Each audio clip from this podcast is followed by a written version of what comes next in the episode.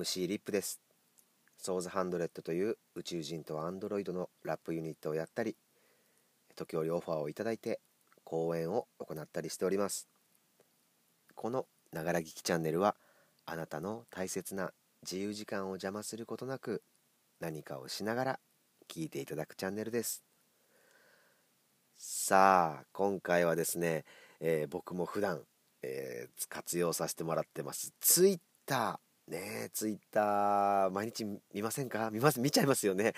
ツイッターの創業者、ツイッターを作ったのは誰なのかっていうのって意外とね、あの、名前もあんま出てないんじゃないかなと思うんですけども、そのツイッターを作った男、ジャック・ドーシーという人にスポットを当ててお話ししていきたいと思います。さあ、このジャック・ドーシーという人はですね、えー、8歳の時に初めて、えー、アップルの MacBook を、えー、触るわけなんですけどもそこからねこうすごくやっぱりパソコンにのめり込むんですって。っていうのもやっぱりちょっと若干言語障害というか喋るのがちょっと苦手でなかなかこう思ったことを口にするのがちょっとこううまくいかなくて。でやっぱりその思ってることをパソコンに打ち込んだりだとかやっぱりそういうことでこうコミュニケーションを図ろうとしてたのでものすごくやっぱパソコンをね8歳からかなりやっぱこうしっかりと使っていた。っていう背景がねあるんですよね。でその8歳からその6年後14歳の時にそのタクシーのですね、えー、配車アプリみたいなものを無料公開するんですよ。アプリを作って。でそのアプリっていうのはいまだにそのアメリカのタクシー会社とかそういうので使われてるんですって。そう誰しもが使えるようなそういうこの配車アプリだからマッチングみたいなことですよねお客さんはこれを使ってねどこどこでっていう配車ができるみたいなことのアプリを無料で提供しますよってことで作ったんです誰でも使えるように。ね、でそのこのジャック・ドーシーという人なんですけどあのアップルねさっき MacBook の話が出たアップルの、えー、スティーブ・ジョブズね、皆さんもご存知スティーブ・ジョブズさんねもう亡くなられたんですがとすごくね共通点があるって言われてて第2のスティーブ・ジョブズって言われてるんですよ。このジャック・ドーシー。共通点がたくさんあってまず最初そのさっきね、えー、言ったタクシーの配車アプリこれを立ち上げてる若くして。でスティーブ・ジョブズも若くしてウォズニャックっていうねあの相棒と一緒になんかねえー、電話？誰にでも違法に電話をかけれるアプリっていうのを作ってるんですよ。そう。でなんか本人たちはローマ法王に電話していたずらして遊んでたみたいな話も残ってるらしいんですけどなんかそういうのを若くしてやってる。まずここ一つの共通点ね。なのでちょっとスティーブ・ジョブズの対比も含めてお話ししていきたいので、えー、要チェックしてみてくださいね。そして、えー、このジャック・ドーシーはですねあのその後大学に行くんですけどここでもねまたあのスティーブ・ジョブズと非常に近いんですよ。っていうのも、えー、この前お話ししたイーロン・マスクやラリー・ページそしてジェフ・ベゾスっていうのはやっぱものすごくアメリカの中でもかなり超トップに入る大学を出身しててかなり高学歴なんですよね。でもジョブズとかこの、えジャック・ドーシーっていうのはまあいい大学なんだけどそこまででもない。割とポピュラーな、ええー、カジュアルな大学に行かれてる。でそこでこうやっぱりそのね音楽だとか芸術だとかっていうところにも造形が深いんですよ。自分でファッションデザイナーやりたいなとかっていうのをジャック・ドシも思ってたりとかジョブズもそうですよね。ああいうデザインとかね、ああいう心理学とか禅とかそういうのをすごく大学で学んでた。だからスーパーエリート街道を通ってきた人ではないということなんですよね。どっちかというと僕らみたいなその若者に寄り添ってた方若者のクラブに行ったりとかそういう文化に明るい方だった。でまあ彼はその卒業した後に、えー、いろいろ就職をするんですけどどこも定住して社員にはならないんですよ。エンジニアみたいな形で、えーと、派遣社員でいろんな会社を渡り歩いていくんですね。である時にそのポッドキャスト、まあ、まさにこれとかもそうですよね。ポッドキャストとかを配信とかをやってる会社、えー、を請け負ってる会社にえー、入社するんですけどそこがあのここもね あのすごく運命を感じるんですけどスティーブ・ジョブズ率いるアップルにですねあのどんどんそういう動画の配信だとか、えー、そういうアップルで iTunes だとかねああいうものがどんどんどんどんこう盛んになってきてでポッドキャスト系もそう取り扱うようになったんですねアップルとかそういうところも。でそれによってそこの会社が結構倒産危機ぐらいまでになってでどうしましょうってなってる時にジャック・ドーシーはそのやっぱ若者とかともねすごく文化にも明るかったしよくクラブとかそういうとこで若者と遊んでたりライブハウス行ったりとかしてたからそういうところであるなんかヒントを感じてたんですって。っていうのはそのツイッターの走りとなるねそのなんかあのもともとオフィスでそういうビジネスマンたちが使ってた本当に160文字の制限の中で、えー、文字が、えー、を打てるっていうやり取りのえー、アプリというかあったんですね。で、それは何かっていうと、本当にその今からちょっとトイレ行くので少しパソコン触れませんとか、今からちょっと会議出ますとか、ちょっと今から営業行きますみたいな、社内での共有するためのそういう、えー、ショートメールの共有みたいなビジネスツールがあったと。それを、そのクラブとかライブハウスで会う若い人たちは、インストールしてて、それを普通みんなのお互いの会話用に使ってたんですって。なんとかしてるよ、なうみたいな。あ、なるほどなってそこでジャック・ドーシーが思った。この人のすごいのは洞察力と、それを、えー、シンプルに形にする力っていうふうに言われてるんですけど、なるほどと。若い人は、その、たくさんの情報をバーッとこう閲覧するっていうのが新しいっていう時代は終わってなるべく小さい情報をこまめにやり取りしたり今の状況っていうのを発信したいんだなっていうことをジャック・ドーシは感じる。なるほどなんかできないかなって時にその会社のねちょっと、えー、経営難があってじゃあそこの社長に「社長どうですか？今ちょっとこういうやりたいことがあるんですけど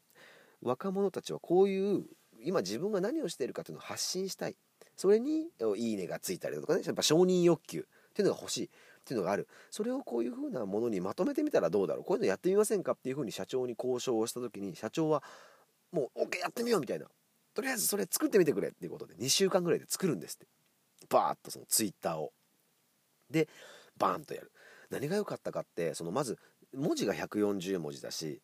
えーと、そこまでサーバーに負担がかからないんですって。情報量が無限じゃないからサーバーに負担もかからないし、えー、なおかつその自分のタイムリーなやり取りができてでそのフォローだとか自分のものが一気にこう、えー、世界中のものが閲覧できるんじゃなくて自分がマーキングをしたものだけが閲覧できるっていう。すごく自分の世界がありつつなおかつ外とつながってるっていう状況を作った。これによって一気にツイッター社が爆発的にこうヒットするんですってツイッターってものが。うやべえ！みんなインストールしてものすごいシェアを取るっていう中でものすごい会社が忙しくなるんですって。もう倒産しかけてた会社の中からツイッターっていうのを起こして。でそこの社長とジャック同士でやり始めるんですけどもう一気に世界的企業になってくるんですがジャック・ドーシーっていう人が、あのー、僕好きな要因として一つあるのがあんまりがむしゃらに働きたくない人なんですよ。うん、すごく自分の時間を大切にしたい人で。だからツイッターがわーっとっておいえらいことになってるみたいな使ってるユーザーがめちゃめちゃ増えてるけどシステムが追いついてない急げみんな総出で書かれってやってるのにジャック同士はいないんですよ会社に。おいジャックはどうしたってなってる中でジャック同士はああごめんごめんみたいな。今ちょっとまだファッションデザイナーもやりたいから今ちょっと裁縫を習ってるんだよみたいな。裁縫ですか？今こんなにみんなテンポ合ってるのに裁縫やってんの？みたいな。明日は絶対会社に来いよみたいな。明日こそは手伝ってくれって言われるけどジャック同士は明日はごめんちょっとヨガが入ってるんだみたいな。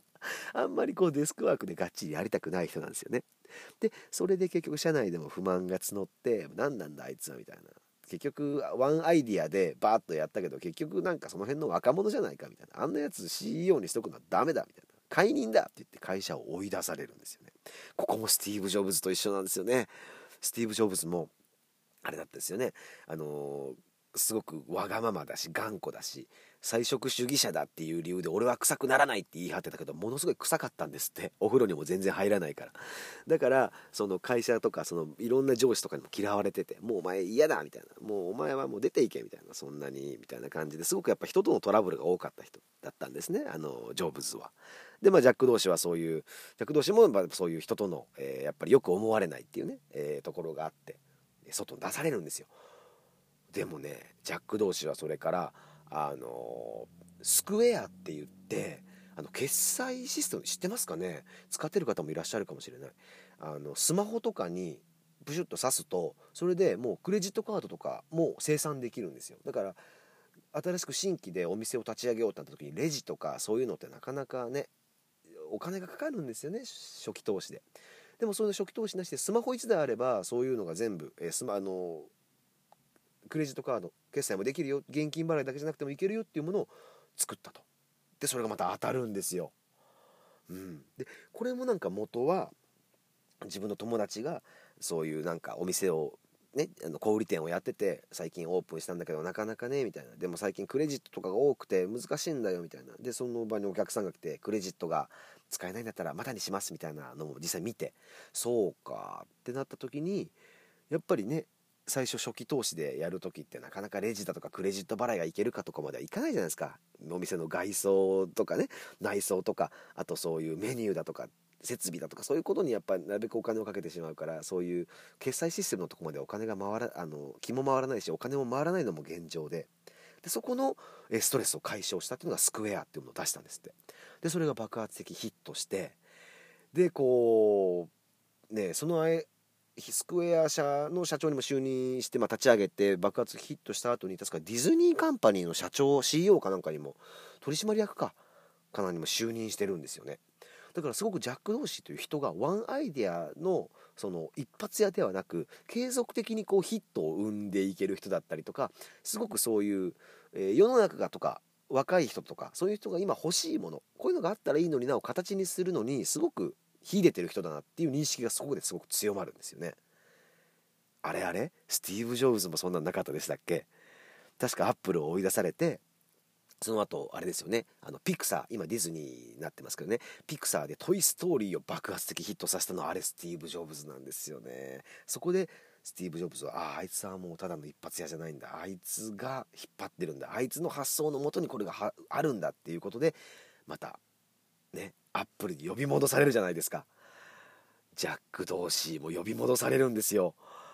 やっぱねツイッターが2015年ぐらいあたりから徐々にね陰りが見えるんです。インドとか中国では WhatsApp っていうのとかあと Weibo っていうんですかね。あのツイッターみたいなのがそっちの方が全然流行ってたりとか。で結局ツイッターもこう犯罪の温床やり取りのツールになってるとかだとかそのセンシティブな内容をどういうふうに表現あの発信していくのかとかやっぱり世界的企業になったからこそのこのツイッターがこれから直面していくそういう反社会勢力に対してのこうなんていうスタンスをもっと明らかにしていかなきゃいけないみたいなとこだとかいろんなやっぱこう課題が出てくる中でやっぱ今までの CEO では無理ってなってそれも弱同士が変わってからもうどんどん人が1年とか2年で変わっていったんですって。その背景にはやっぱりその派閥とか覇権争いみたいなのがものすごくあって権力闘争に終始しちゃってた。だから会社としてもやっぱダメだ株主としてもこれはいけないもうジャック同士に戻ってきてもらおう。今はもう彼が必要だと。彼の、えー、また新しいアイデアでツイッターを立て直すんだ。あのアップルのようにっていう風にまさに代理のスティーブ・ジョブズと呼ばれているこのジャック・ドーシーなんですよね。このジャック・ドーシーまたあのそのツイッターをやめたやめさせられてやスクエアとかやってる時とかもすごいんですよ。髪の毛青色でめっちゃパンキッシュにツンツンに立ててたりとかすごいね鼻にピアス上げてたりとか。なんかすごいね自分っていうなんかおしゃれとかデザインに関してやっぱあるんですよねこだわりが。でそのジャック・ドーシーが、まあ、これからねツイッターだったりだとか、まあ、そのスクエアっていうのをの前面に立ってこうやっていってるわけなんですけどもまさにこうねマーク・ザッカーバーグフェイスブックと戦ったりとかスクエアだったらどこだろうなあまあでもまあアップルとかもそうですよね。だとか日本だったらエアペイとかそういうところになるのかな。とガチガチに戦っていく、えー、リクルートか日本だったらね。と、えー、バチバチに戦っていくと。いうこういう SNS とかこう情報の最前線で戦っていくジャック同士。もう本当に目が離せないんですけど何よりも僕もかっこいいなと思ったのはこのスティーブ・ジョブズとジャック同士っていうのはこのスティーブ・ジョブズはアップルからジャック同士はツイッター社からお金を受け取ってないんですよ。ジョブズは全く受け取ってなくてジャック同士は140円1ドル40セントぐらいしか受け取ってない。なんで1ドル40セントなのかっていうとツイッターはもともと140時から始まった会社。だそこを忘れたくない。いやこの思いがあるから役員報酬を140円100まあ1ドル40セント140円とはちょっと超えちゃうけどね。しかもらってないっていうここがかっこいいんですよね。